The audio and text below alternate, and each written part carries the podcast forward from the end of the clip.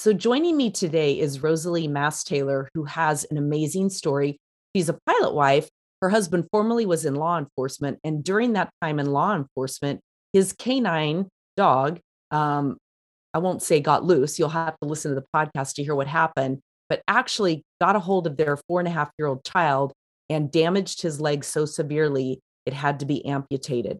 But as sad as that is, what you're going to hear today is that story of faith and hope and recovery and sticking together as a team and turning what could be one of the most horrible things of your life into an opportunity to grow as a family and certainly inspire others. Welcome to the Pilot Wife Podcast, your ongoing checklist for navigating your first class life as a pilot wife and aviation family. I'm your co captain, Jackie Ulmer. I've been a pilot wife for over three decades, and I cannot imagine any other lifestyle. Yes, there's no doubt it's a mix of turbulence and blue skies, but what life isn't? I'm here to bring you the best that the aviation life has to offer. If you have a topic suggestion or a story to share on the show, details are at the end. And if you want the Pilot Wife Survival Guide and Checklist, go to pilotwifechecklist.com. Now, stow your baggage, strap in, and let's unpack the Pilot Wife life.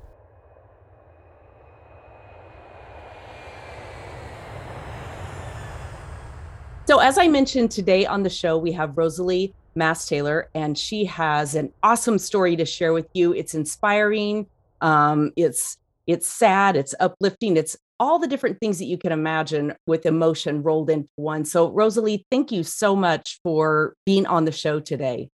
Thank you for having me, Jackie. I really appreciate it. I'm excited to be here to talk with you. Yeah, well, I just um, I, I've followed you on Instagram. I've read a lot of your story. I've listened to some of your podcasts, and I'm just um, really thrilled personally to have the opportunity to ask you questions and to kind of unpack it. And as I mentioned before, you know, we have a lot to unpack. So let's just mm-hmm. start with your current status as a pilot wife. And mm-hmm. then we're mm-hmm. going to kind of backtrack to how you landed here, pun intended, aviation terminology, and then your journey so far. So tell us a little bit about your background. Um, I think your husband was in law enforcement first. Just kind of take us back and share some of the backstory. Yeah. So, um, so first of all, I'm I'm a stay-at-home mom, and I have a lot of side projects and passions. I know they call them like passion projects, but um, I I teach music on the side, and then I'm writing a book, and so and then my husband goes to work full time, and he is currently managing a flight school for AeroGuard, and he started flight school in 2018 and then he finished in 2019 and then right away you know look for those typical uh, pilot jobs that you get right out of school. And for about six weeks, he was a CFI in Arizona for AeroGuard. And then they bumped him up to a manager from there. And then about a year later, they said, Hey, we have a spot open in Texas to manage the whole flight school there. And we're like, Yeah, let's go to Texas. And my husband wanted out of the desert really bad. I loved Arizona. I think it's beautiful he just could not stand the heat. Um, and so we felt like Texas would be a better place for us um, for many reasons. And so we came out to Texas actually the same exact week the pandemic hit. So literally came here um, a little scared to death because we didn't know what life was going to look like um, in many forms. Um, we had to get rid of all of our food to travel. And so we're like, what, what are we going to do? And so we moved here when the pandemic hit and we've been here, gosh, this month will be two years um, since we came here to Texas, since he, he's been managing this, this flight school, which means the pandemic has been here for two years now, which we're always gauge it like that, like, oh, it's been this long since the pandemic hit. I know it's kind of interesting. I was started to say the word funny, but not in a funny sense. But for a long time in aviation, especially, it was like that post 9 11. Yes. you know, and now that's gone. And I yeah. wondered that about the pandemic. Like when when will we stop saying that on a regular basis? Oh, yeah. Something that will always be with us. And certainly anyone alive during that time will always kind of be able to relate back to. But it's like, oh, I'm so ready for that to be out of our ongoing conversation. But yeah, yeah. So it's funny. I live in Scottsdale, so I live in the desert. Oh, okay. I, and it's so pretty there. I love it. It is so pretty there, here, but it's not for everybody. And it's funny. Yeah. I lived here. I lived in Phoenix, and then we moved to California after 9/11 with my husband's airline job, and then just came back here five years ago. And it's kind of funny. I have a whole new appreciation for the desert and mm-hmm. even the mm-hmm. heat now. But the mm-hmm. key, of course, is that every three weeks in the summer, I just get out of town. Oh, so I yeah. have something planned, even yeah. if it's the weekend, it's like, okay, I have something to look forward to. So it's kind of yeah. fun. Yeah, yeah. Yeah. Okay. So um tell us a little bit about your family. Got quite a story uh, with your son Hunter, and that's really what we're mm-hmm. most specifically talking about today. So, talk to us about your family, Hunter, and what led us here. Yeah. So, um, my husband joined law enforcement when he was 22. His dad was a police officer and he didn't grow up wanting to pursue it but then we got married and was like okay um, i got to get serious about having a career and you know looked at many different careers and law enforcement was definitely a calling for him um, one that he loved and just put his heart and soul into. And so that was at 22 um, we got married in 06 so about 07 2007 he became a police officer. In 2015 sorry 2014 he um, was promoted to be on the canine unit. And so he brought home a canine a police canine and um, there were very strict rules with this dog. He was not a family dog he was a working dog. There are different types of canines whether they just are used for drugs or bombs or in airports. I know we all know that as as we travel through airports, but this one was specifically trained to bite, and he would also was um, a drug dog as well, and so it was very um, very strict and hard and fast rules with this dog. We were not touch him to be around him. Um, a year after we had the dog, I went and ran an errand, and my husband had just come home from boot camp. Um, they run a boot camp out of their city, and he was just absolutely exhausted. But I'm like, let me just leave Hunter here. I'm going to be right back. I took my toddler with me at the time. Um, and while I was gone, I get a phone call that said, Django's bit Hunter, get home right away. And um, I just thought, okay, he probably just needs stitches. It's probably no big deal because nothing bad happens to our children, right? You know, we not us, right? Right. That's not going to happen to us. It's it can't be that big of a deal. And Michael was so calm.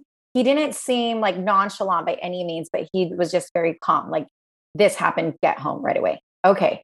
And I'm like, well, what hospital do I need to go to? Are you guys going to the hospital? It's like, let me call you back. So after like he called me back, but then it was really short. called me back one more time. And then I hear people in the background. And I was like, who are you talking to? Like, who is there? And he's like, Rosie, I'm talking to the paramedics. And I'm like, why are there paramedics there? And then he's, I heard him, heard him say to them, where are you landing the bird? And that's when I knew they were bringing in a helicopter to lifeline him to a hospital.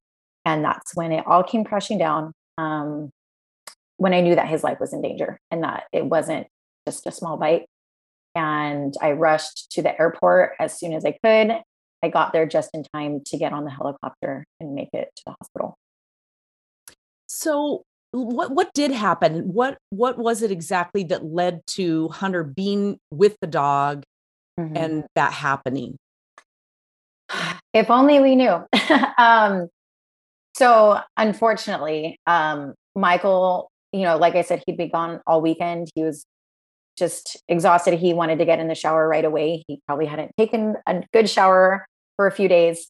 So Hunter was four years old at the time. Actually, he was over four and a half, um, very capable of turning on the TV and watching cartoons. It's like, here, just turn something on. I'm going to go take a quick shower.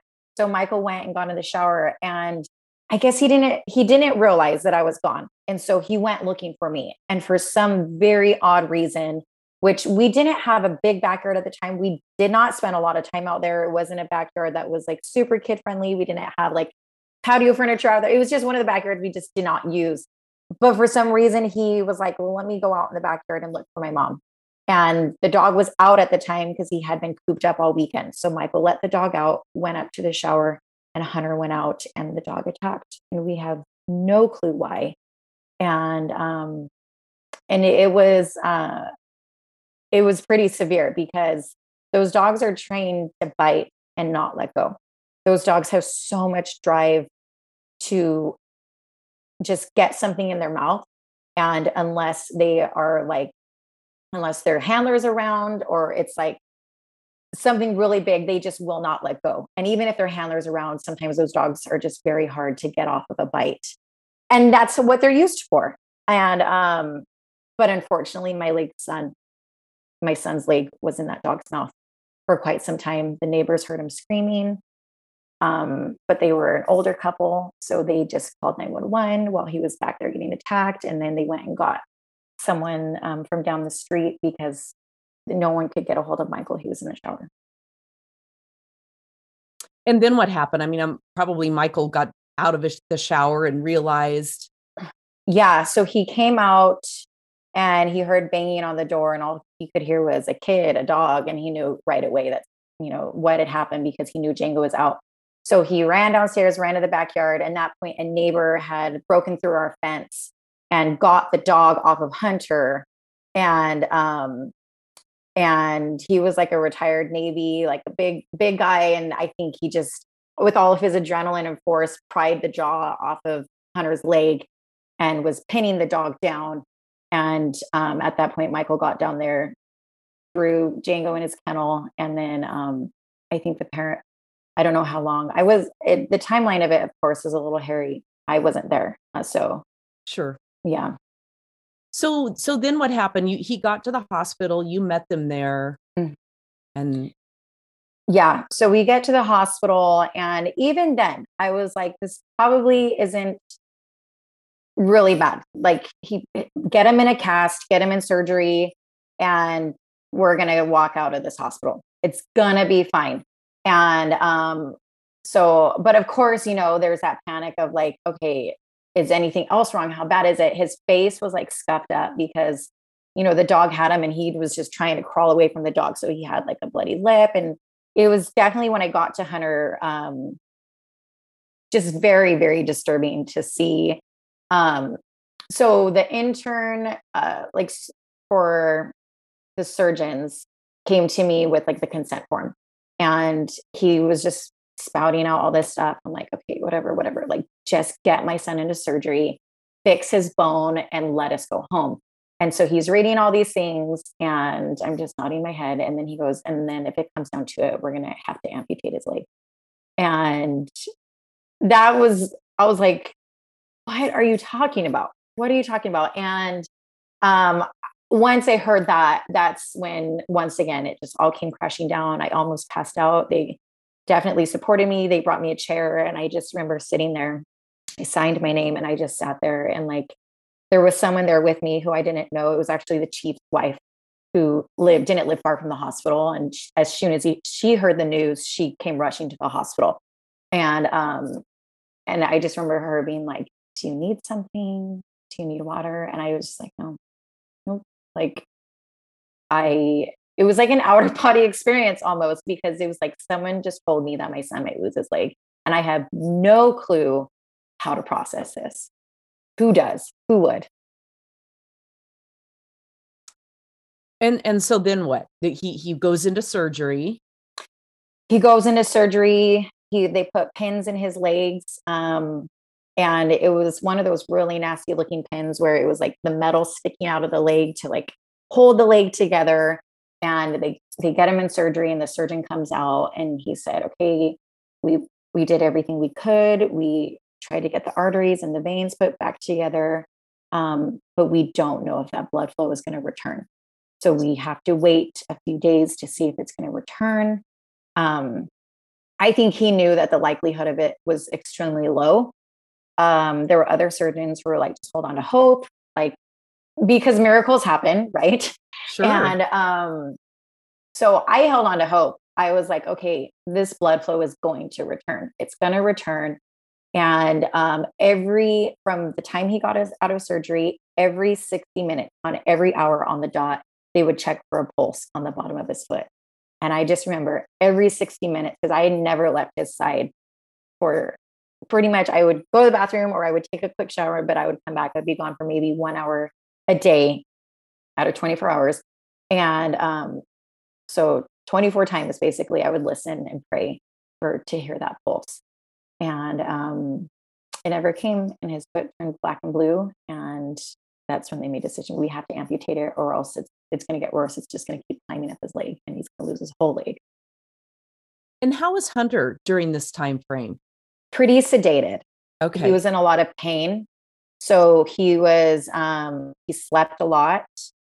There was no preparing him because he was semi sedated. They could only give him so many pain meds because I guess what the pain meds do. And one thing I forgot to mention too is with young adolescent bodies is their veins and arteries they have this elasticity to them um, for protective purposes and so what happens if they get damaged they close off and so he didn't bleed out so his life was saved because of how his body was because of how little it was but that's what caused him to lose his leg of course that was the better option um, and the better outcome but they couldn't give him a lot of pain meds because I guess pain meds mess with blood flow.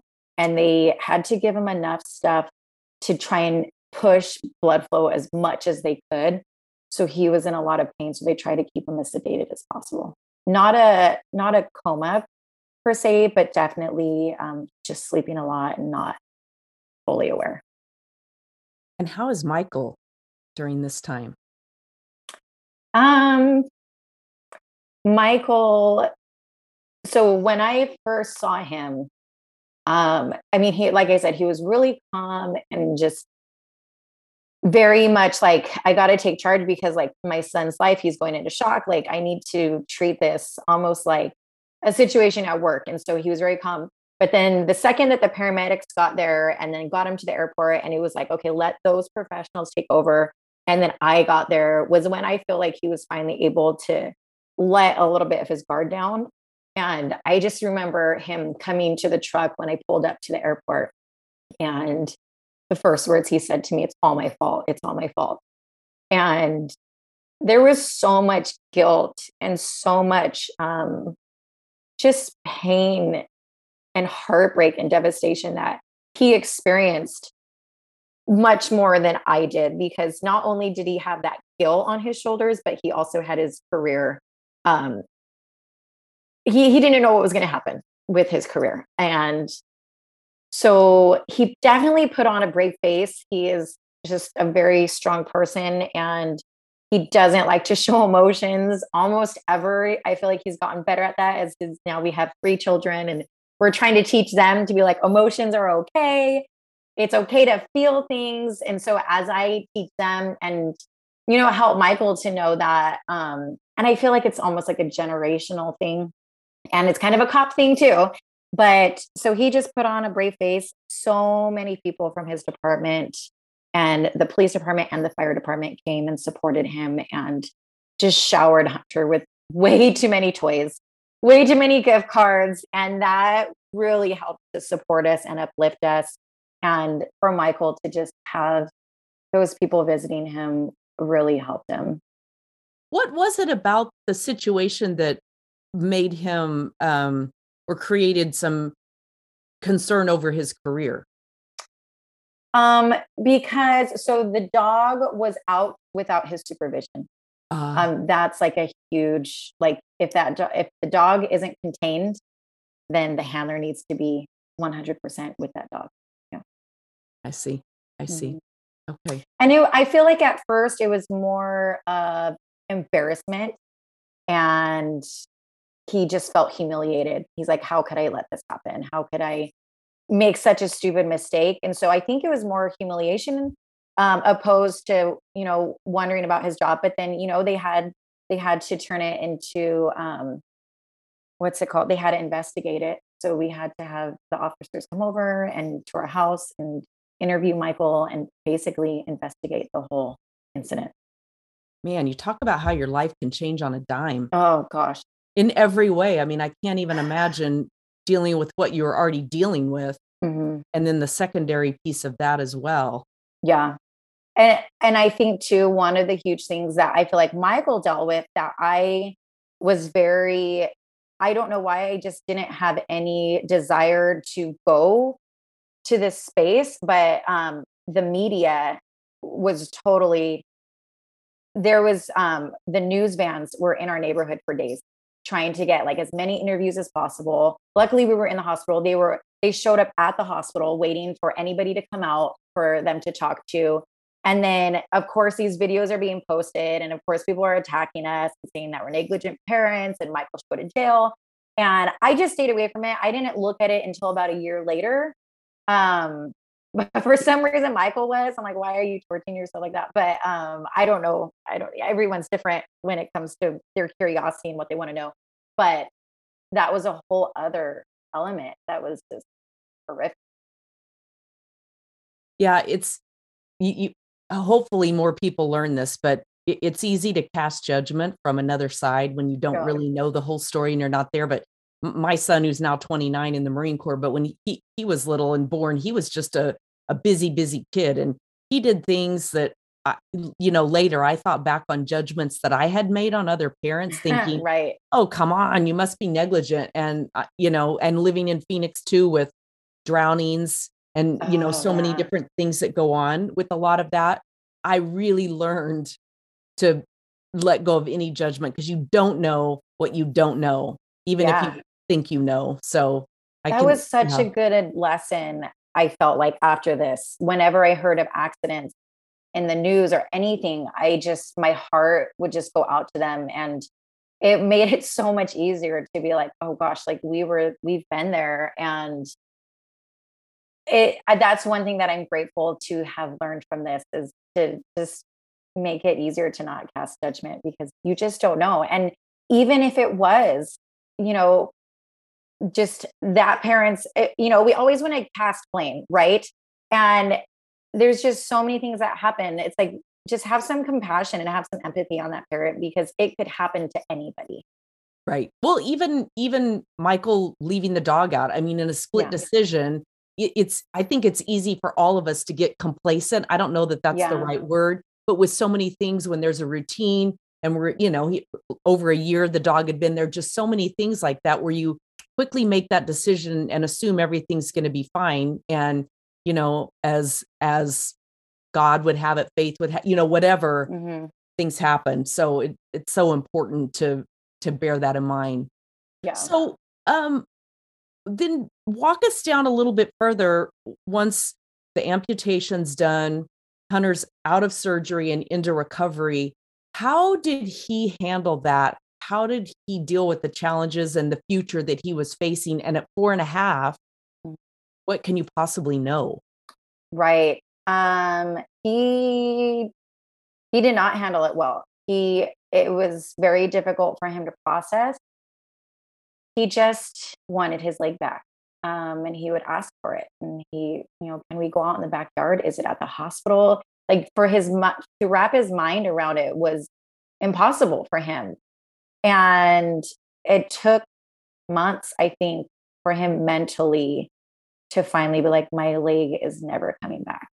And it took even more months than that for him to accept his prosthetic leg which was a whole new life for him and a whole new life for us because now here we had this kid who couldn't walk and but here was this tool that could help him walk and this aid this mobility aid but he didn't want to accept it and that was very very difficult times for us because we were trying everything we could to encourage him and to motivate him but there was all we could do was love him through it because he had to come to terms on his own and then it was finally eight months later when he finally took his first step. And then I feel like after that, he kind of took off. That was a little bit after five. And then he went through kindergarten, did kindergarten one more time because he was recovering his first year of kindergarten. And then he hit first grade. And that's when I feel like he started to really realize, oh man, I'm like really different. Like I'm the only kid wearing this weird leg. And um, I don't think he's had any major issues with being bullied. but even then, you know, kids would question or look and stare. And of course, he notices that. And that it's very innocent. And we don't blame kids at all for reacting like that. Um, but he did start to really feel different. And that's when he was also diagnosed with bilateral moderately severe hearing loss. So then we so then we put two hearing aids on him. And that was like when it all went downhill because he would wear a hood to school every day and he would wear pants every day. And he just didn't want anybody to know that he had a difference about him. And that's when we made the decision to put him in therapy so that way he could learn to really communicate and just have someone else telling him that it's okay to be different. And here's are the tools that you can use so that way you can um, process that and get through it. Wow. Was the hearing loss part of the accident? We thought that it was, but we don't think so. it's hearing loss is like so ambiguous. Like you don't, you can never really get like a for sure diagnosis and one unless you want to spend like thousands of dollars on like genetic testing. Um and unless you have like a for sure diagnosis of like something is happening like physically or anatomically, you just know, okay, it's probably genetic, but he got his hearing tested at like six years old and it was perfect according to this audiologist. It wasn't just like the beeping uh-huh. um, uh-huh. that you get done at school. It was like in a sound booth, professionally trained audiologist. It was perfect hearing.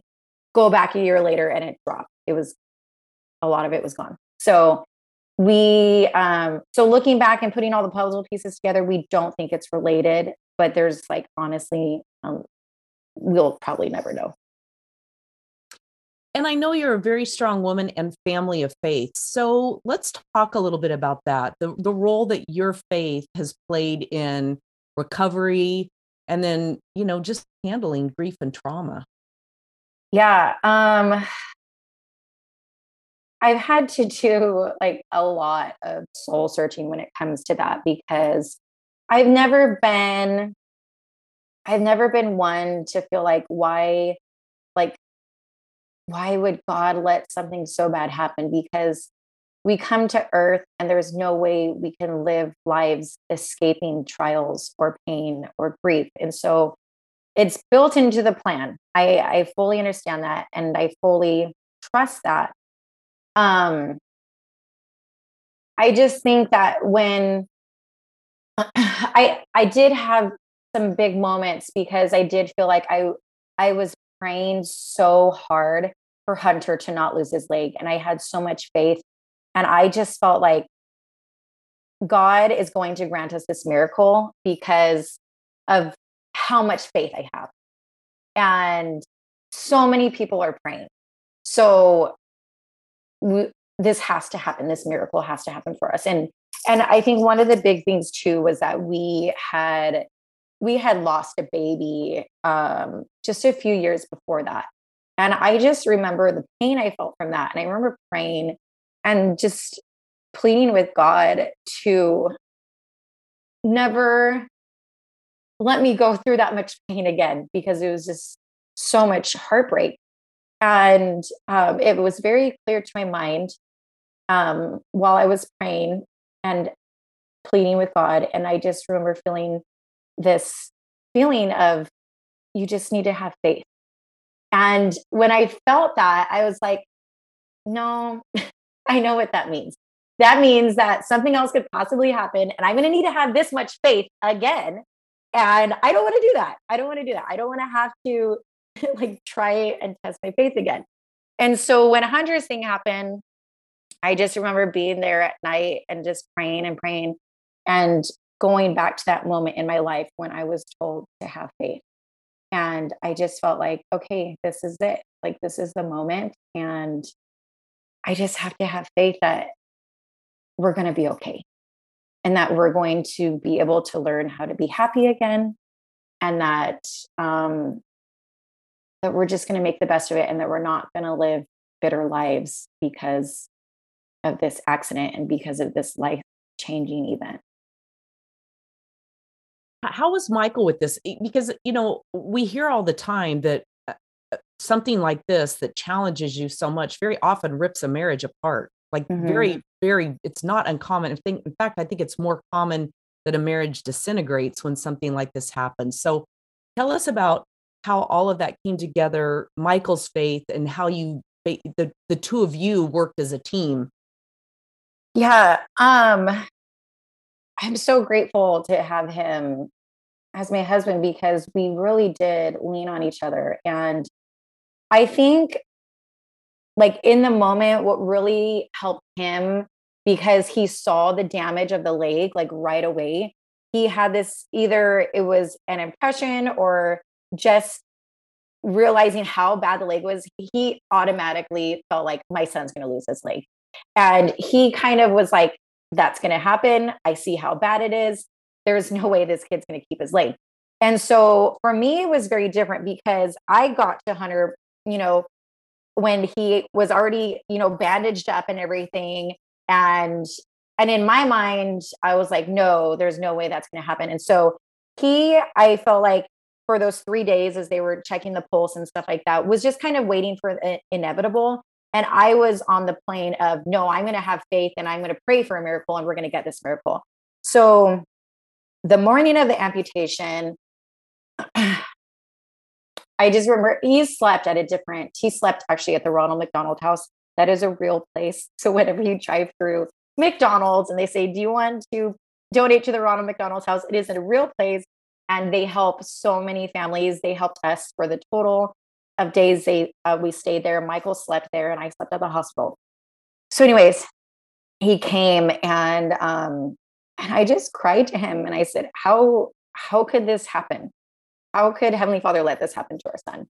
And and he was just like he was so calm, and there was such peace about him. And he said, "You know, Heavenly Father protected him." And it could have been so much worse. It could have, the dog could have bit his core and damaged all his organs. Um, he could have possibly bled out. He could have bit even higher on the leg and he would have had to leave over his leg. And there were so many, we just kind of went through these different scenarios that would have possibly been fatal for one. And um, and he just talked with me and that's when I knew that Heavenly Father was going to protect him and that he was going to bless him with the strength and the tools that he needed. And he was going to bless Michael and I as parents to support him through this. And I have felt that strength. Sometimes I was not that strong. Sometimes there were times when he was really struggling and I had moments of weakness where I just prayed and said, I can't do this anymore. I can't, I'm not strong enough to be Hunter's mom. There were times when I just cried and cried and just felt like I am not cut out for this. And, um, but then something would happen where I felt like, what was he thinking? Like, I am being sustained, I am being strengthened, and I, I can do this.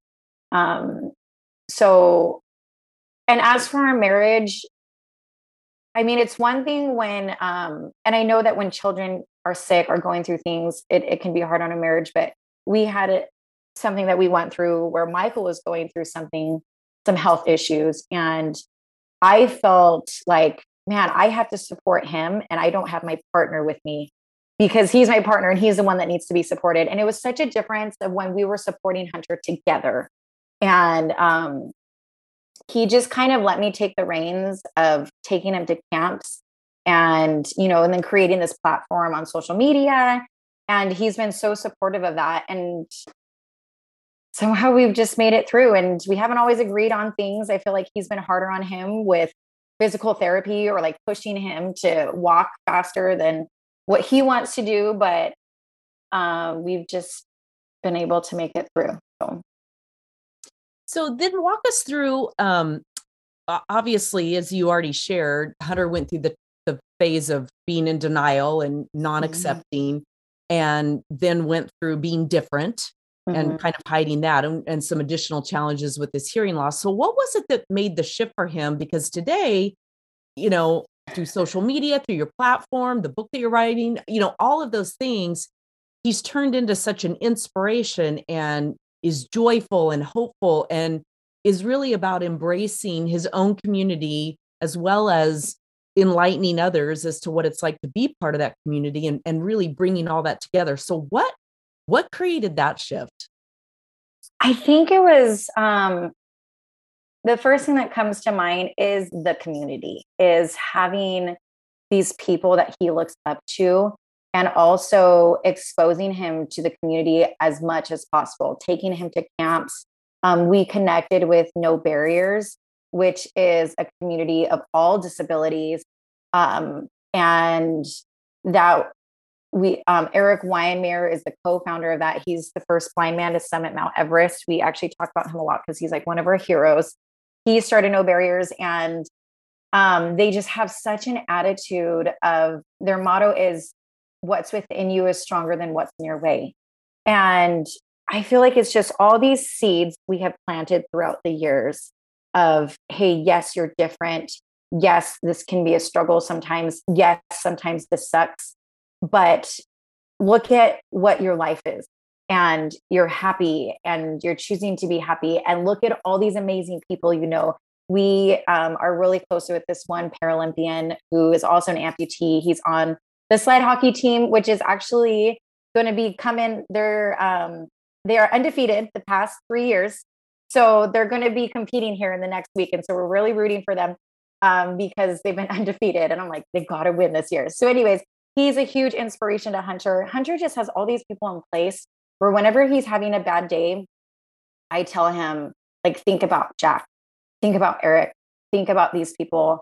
They've all been there. And I'm sure they have hard days too. And I just feel like, like I said, all these seeds have gotten him to where he is today. And then as we started making videos, it's really funny because he doesn't read the comments. He doesn't even care and uh, he's never like, hey, how many likes do we have on there? Which I'm so grateful for. He's not obsessive over it. That that's a huge problem in teens and preteens today. You know, they want to see how many friends do I have, how many likes. And I sometimes will read him things and say, hey, this mom reached out to me. Her son just lost her leg, and he's been watching your videos, and he is now motivated to want to get up and walk again. And Hunter knows that. He knows wow, these kids are watching me. We'll go to camps and sometimes they'll be like, hey, is that Hunter from the internet? And so they know. And so he's kind of, he, the people that he's looked up to, now he's coming into that spot. And I think he just knows, like, you know, this could help someone. And it's all, and I think that's really what's brought him to where he is today. Now, you have a performance background. Mm-hmm. yourself. Mm. So is that do you think that that's what led you to um walk us through the thought process of hey, I, I've got a platform here that I can use to help and inspire other people and social media can be a part of it and videos. Walk us through how all that came together. So that actually came together because I I wrote our story as a memoir. I first wrote it because I want my family to have all the details even the nitty gritty details, but all the details of how I felt and how, and of my faith and all of my feelings of, hey, this was what was going on at this time in our lives, and this was how I felt about it. And so I wrote a, a full length memoir, and I tried to, after I wrote the memoir, I started researching on how I could get it published. Um, and that's when the the big red sign was platform, platform, platform. And I'm like, oh my gosh, I don't really want a platform. Like we were already out in media when this first happened. And then so many things just came about. And it was like, you know, this is my chance to tell our story. So many news reporters who could care less about our story were reporting on this. And so many people were commenting, this is my chance and I can be in control of it. And so um, that's when we started and it was kind of like a rough start. I'm like, what do I do? What do people even care about? What do people want to know? And then our first video goes viral, which is of Hunter walking on Legos. And I was like, oh my gosh, people just they want to laugh. And they also want to see that someone with a disability can totally find humor in it. And that's where it just really took off. And once we hit like 2000 followers, I was like, people are listening they're listening. Like 2000 is like nothing kind of in like the big scheme of things. But that's when I was like, okay, people want to know. They want to be educated. They want and they, they, they get it. They're getting this. And um, so that's kind of where it really took off from there. We've been working on the platforms. Um, for about this June will be two years. So I started um, June, what year is it? June of 2020. Yes, pandemic, right? What else was there to do, right? oh yeah. And we tried different things. We tried like Q and A's and all that stuff. And I was like, okay, that's not sticking, but this is. And um, and then then I started researching the um, the children's realm for children's books. And I saw that only 3.5% of published children's books have a disabled character. And that really bothered me. 3.5% is nothing, right. especially when disability is the largest minority in the world. And that's when I was like, I got stories. I can do this. And so I came up with a story and went through a long editing process and critique groups. And now that first book is going to be published on July 5th um, of this year. Congratulations. That's very exciting. Yeah, I'm really excited. I, will bet. Yeah, that's, you know, it's just the start of many, I'm sure. Yeah. So, what was it that led Michael then to pursue aviation and leave law enforcement? What happened? Was this part of it? Was aviation something he always wanted? Yeah. So, when he was a teenager, he did love aviation and he toyed around with the idea um, with wanting to go into aviation. Um, but it was very much like he was young and was like, let me like kind of play, like entertain a lot of different ideas. It wasn't like, like I was, um, I feel like i I've always been like a creative type, always with whether it's music or songwriting. And I always knew like whatever I do in my life, I want it to be creative. And Michael, I feel like could be good at just he was thinking of going to like to the medical field and then he did law enforcement but right before he went into law enforcement he broke his knee and knees just for some reason they just don't do well even if you get it fixed and so he was on the swat team um, and he was also on the gang team so just very active in his police work and just wore that knee down more and more and more and so in 2017 the year we had our our third and final baby, he went to get surgery on it to see if they could clean it up. And we were thinking it'd be this very simple process, um, just kind of clean it up, and he should be back on his feet in a few weeks. So the surgeon calls me and he said, um, It is a lot worse than we think. He can't walk for six weeks. And I'm like fully pregnant at this point. Long story short, he ends up having more meetings with the surgeon and he said, You need to get out of this career because it's physically it's too physically demanding and you're just going to tear up your knee and you're going to be in pain for the rest of your life. He is still in pain, but I'm sure it would be much worse if he stayed with that physically demanding job. And so shortly after that, he um, we have a really good friend who flies for Alaskan Airlines and they went to a baseball game together and Michael's like, "Yeah, this is what the surgeon told me." And he's like, "Michael, retire and go to aviation." He's like, "You're crazy. You are crazy." And then he told him all about it. It was just like, this is what you have to do. These are the steps to get there. They're they're coming up on a really big. Um, you probably have, have a better term for it, but basically they're going to have shortage. tons a shortage. yes, a huge shortage. They're going to be like in a pilot drought here really soon. Yeah. Like it's the perfect time. And um, we did get scared when the pandemic hit, but things are picking back up. Things are totally picking back up. And so after a lot of prayer and everything, he's like, all right, I'm going to retire, medically retire from law enforcement. And he went to um, flight school in Long Beach. He lived with my mom, who lives in Huntington, Monday through Friday. And I lived with his parents because for um, just so we weren't alone. Right. And he would come home on the weekends. And it took him about a year and three months to finish school. And right away, he started working, like I said, for AeroGuard in Arizona. And then um, yeah and now so now he's managing the flight school and, and working on his hours but it's so weird aviation is just really interesting because there's a lot of different routes you can go. You don't have to go with the airlines. He's looking into going faa or he could possibly work his way up in this company that's doing flight schools and keep managing the flight school and possibly manage more flight schools. So we don't know what we're going to do at this point. We're in that weird in between stage um, of pilot life of it's like where what should we do?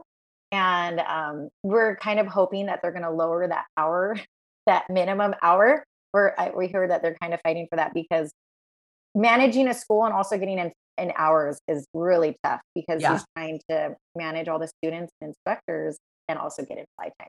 So, yeah. Yeah, that's a, it, it is. It's a catch 22 for sure. Yeah. For sure. Um, so let's talk a little bit about Hunter's future then in terms of, um, uh, you know, has he, I mean, at 10, I believe he's 10 he's now, 11. correct? 11 now. Uh-huh. I mean, it, that's a little young, but at the same time, there's so much opportunity through what he's doing. Is he, has he identified anything that he sees for his future? Yeah, well, his dream right now is to um, be a marine biologist. He loves he loves um, the ocean. He loves the beach. There's actually an amputee who lives in Hawaii who takes pictures of sharks, and his leg was actually bit off by a shark.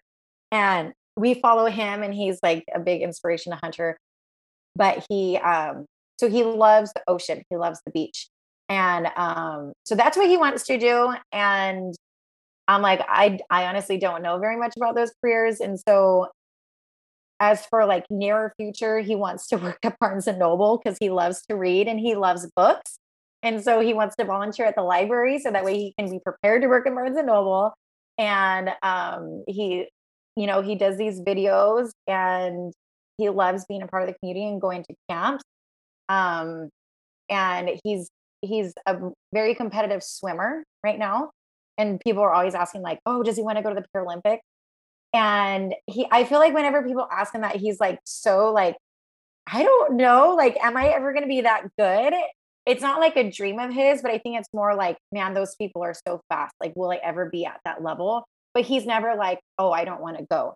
Um, he competes against non-disabled people right now, and he does fairly. He keeps up with them, and so he's doing really well with that. He trains um, four days a week. So he's at the pool four day, days a week right now, and he does. Um, he'll compete both with adaptive sports, so people who are disabled, and like I said, with non-disabled people. How has his fame, if you will, and his story and all of his activities and everything that goes into that, how has that affected your two other children and your family in general? Like, how do you create some balance with all that? Yeah, that is tough, especially for my middle ones. My youngest is only four, so he doesn't get it. Um, you know, he will at some point, but we really try and especially my middle one, now that he's um he now does sports himself. And I think that's like really leveled the playing field of like you're in your sport and we put tons of time and energy into that.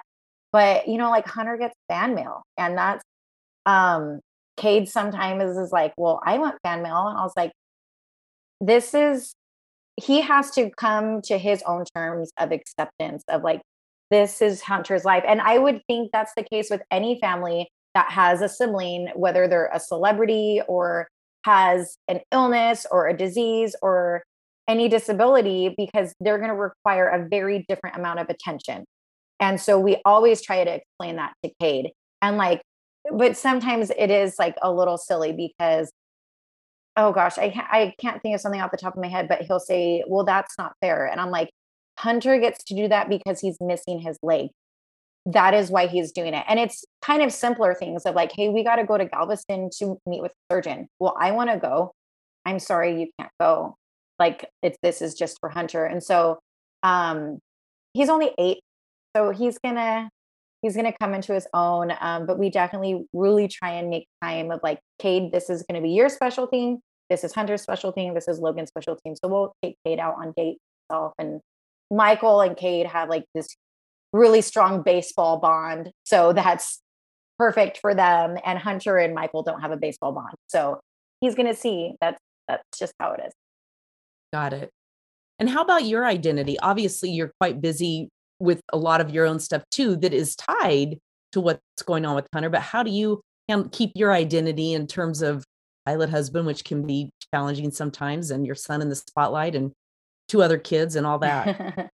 yeah, I I really feel like I was blessed with a very good sense of who I am, and um, I I appreciate my talent so much and with this writing journey, you know, this first book that's coming out in July, um, that is that is my book, and it's funny because I kind of call it. Sometimes I'll call it our book because it's about Hunter. This book never would have came to pass if it wasn't for him, but it was my story and my writing and my craft. And you know, I just created my author page on Amazon, and it's my biography, and I'm so so proud of that. I've worked so hard, and yeah, it's it's not an issue of feeling like you know everyone can bring something to the plate and the more you can embrace who you are i feel like the more you can offer because you understand your talents and you understand the gifts that you can add to your family um the our next book we are already working on it is one that hunter and i are doing and even then i feel very much a, partnership with him and that one is actually about the people that we have met and um, discovered in this community. So it's a nonfiction, and it's it's an anthology of many biographies. And so like Erik Weihenmayer is in there, and actually that surfer who I was just talking about. And so Hunter, I teach him to research the people and be like, hey, what do we need to include in their biography? What quotes do you like of them and stuff? And so, yeah, just a little plug for that one. no, I love it. I'm so I'm so happy you said that. And you know, it's uh, you're such a classic example of you know making lemonade out of lemons. And I don't mean to say that to uh, in any way minimize mm-hmm. what you've gone through, what you're still going through. Um, so, what are your ultimate hopes and goals through this journey that you're on, and that you've obviously taken the time to embrace? And again, these are words that one wouldn't normally put with a, a uh, such a traumatic experience. But what mm-hmm. else are you going to do with it? Right? You can let it sink you, or you can swim and thrive. Right. And it certainly seems like you've done that. So tell us some of your hopes and goals through it. Man, I would say like really big picture, it would be amazing to just keep writing and keep putting books out there and keep spreading awareness.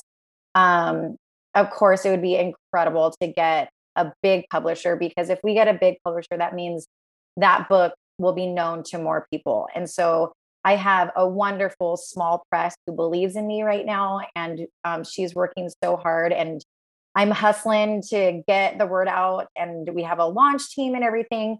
Um, but big publishers, you know, they just have these whole departments for marketing. And I'm happy with what I'm doing right now because it's learning blocks and I feel like it's just going to grow. I don't have any regrets of the um, the route that I'm taking right now and the options that I ended up deciding to do. But we just want to keep spreading awareness. And actually, I'm I'm about to post a video here. Um, I, I made it today. There was a little boy in our house, and he saw a book on my shelf that it was of a little boy who didn't have a leg, and he said, "Oh, that's scary." I was like, no, it's just different. And those comments don't, I don't take any offense to them and they're not shocking at all anymore. They were very difficult to deal with at first. That was really hard to handle the stares and the parents hushing their children, all that stuff at first, because it was such a new world to us. Like, oh my gosh, my child is the one that like other kids are staring at. Like, you never expect to have that. But, um, but I had to like really explain to him, like, no, this is not scary they are just different. And it just made me realize children need to be exposed more. People in general need to be exposed more, but children need to be exposed more so they don't see that kid in a wheelchair or that kid without the leg or the kid missing the eye, whatever it is, and be scared of them. Because those children, they want to be loved and they want that connection and they want to be um, accepted. And that is just my main goal and my mission to just disability visibility is so important and i just want to be the best ally that i can. I, I don't have a disability i'm just very close and adjacent to it but i just want to be able to support that community the best that i can. Awesome. Any final thoughts you want to leave us with? I don't think so um no i don't think so. I think you the questions were great and able to share and um I think a little more on the pilot wife life. It's it's such a exciting and almost like a little bit daunting and a weird spot to be in of like so many directions to go. And I think for any of the pilot wives listening out there like being in this spot of like okay do we want to go to the airlines? And some people are like yes let's go to the airlines that's it. And then you get into yeah and then you get into aviation and you're like, oh, there's like a lot of a lot more options out there. Um, but yeah, it's it's exciting to see what doors it's opened up and it's we're in the weird in between stage and I can't wait till we can one day settle somewhere. But we'll just take it as it comes for now.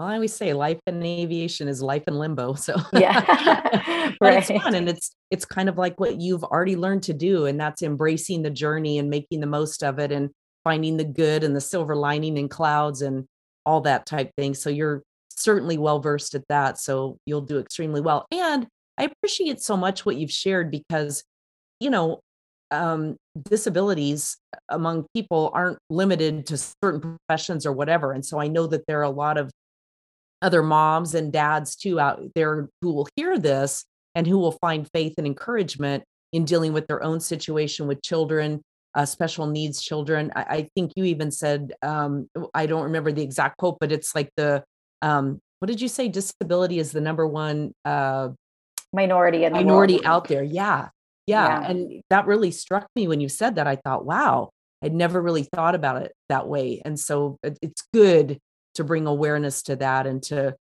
you know allow all of us to realize we're all just different mm-hmm. we're all just different in in a lot of different ways and that's what makes us unique and special mm-hmm. so i love that how do we find you how do we find you in hunter so um, our instagram is at mass tailor party of five and then my website um, i my website is just my name, rosaliemastaler.com. And on my website, you can find so many things, so many resources. I have one of the largest databases of books that feature disabled character. And so, if you want to educate yourself or want to buy something for your child or even read something for yourself, go on that database and it's all categorized by genre. So, if you want to read a memoir or a fiction book, or your child is in middle grade and you want them to want to get them a book, you can search through that. And I have links for every single book of summaries. Um, I also have a book club where we bring in authors who have a disability. That one is coming up soon. Um, the Paralympian Lex Gillette, who is a blind long jumper, is going to be at the virtual book club.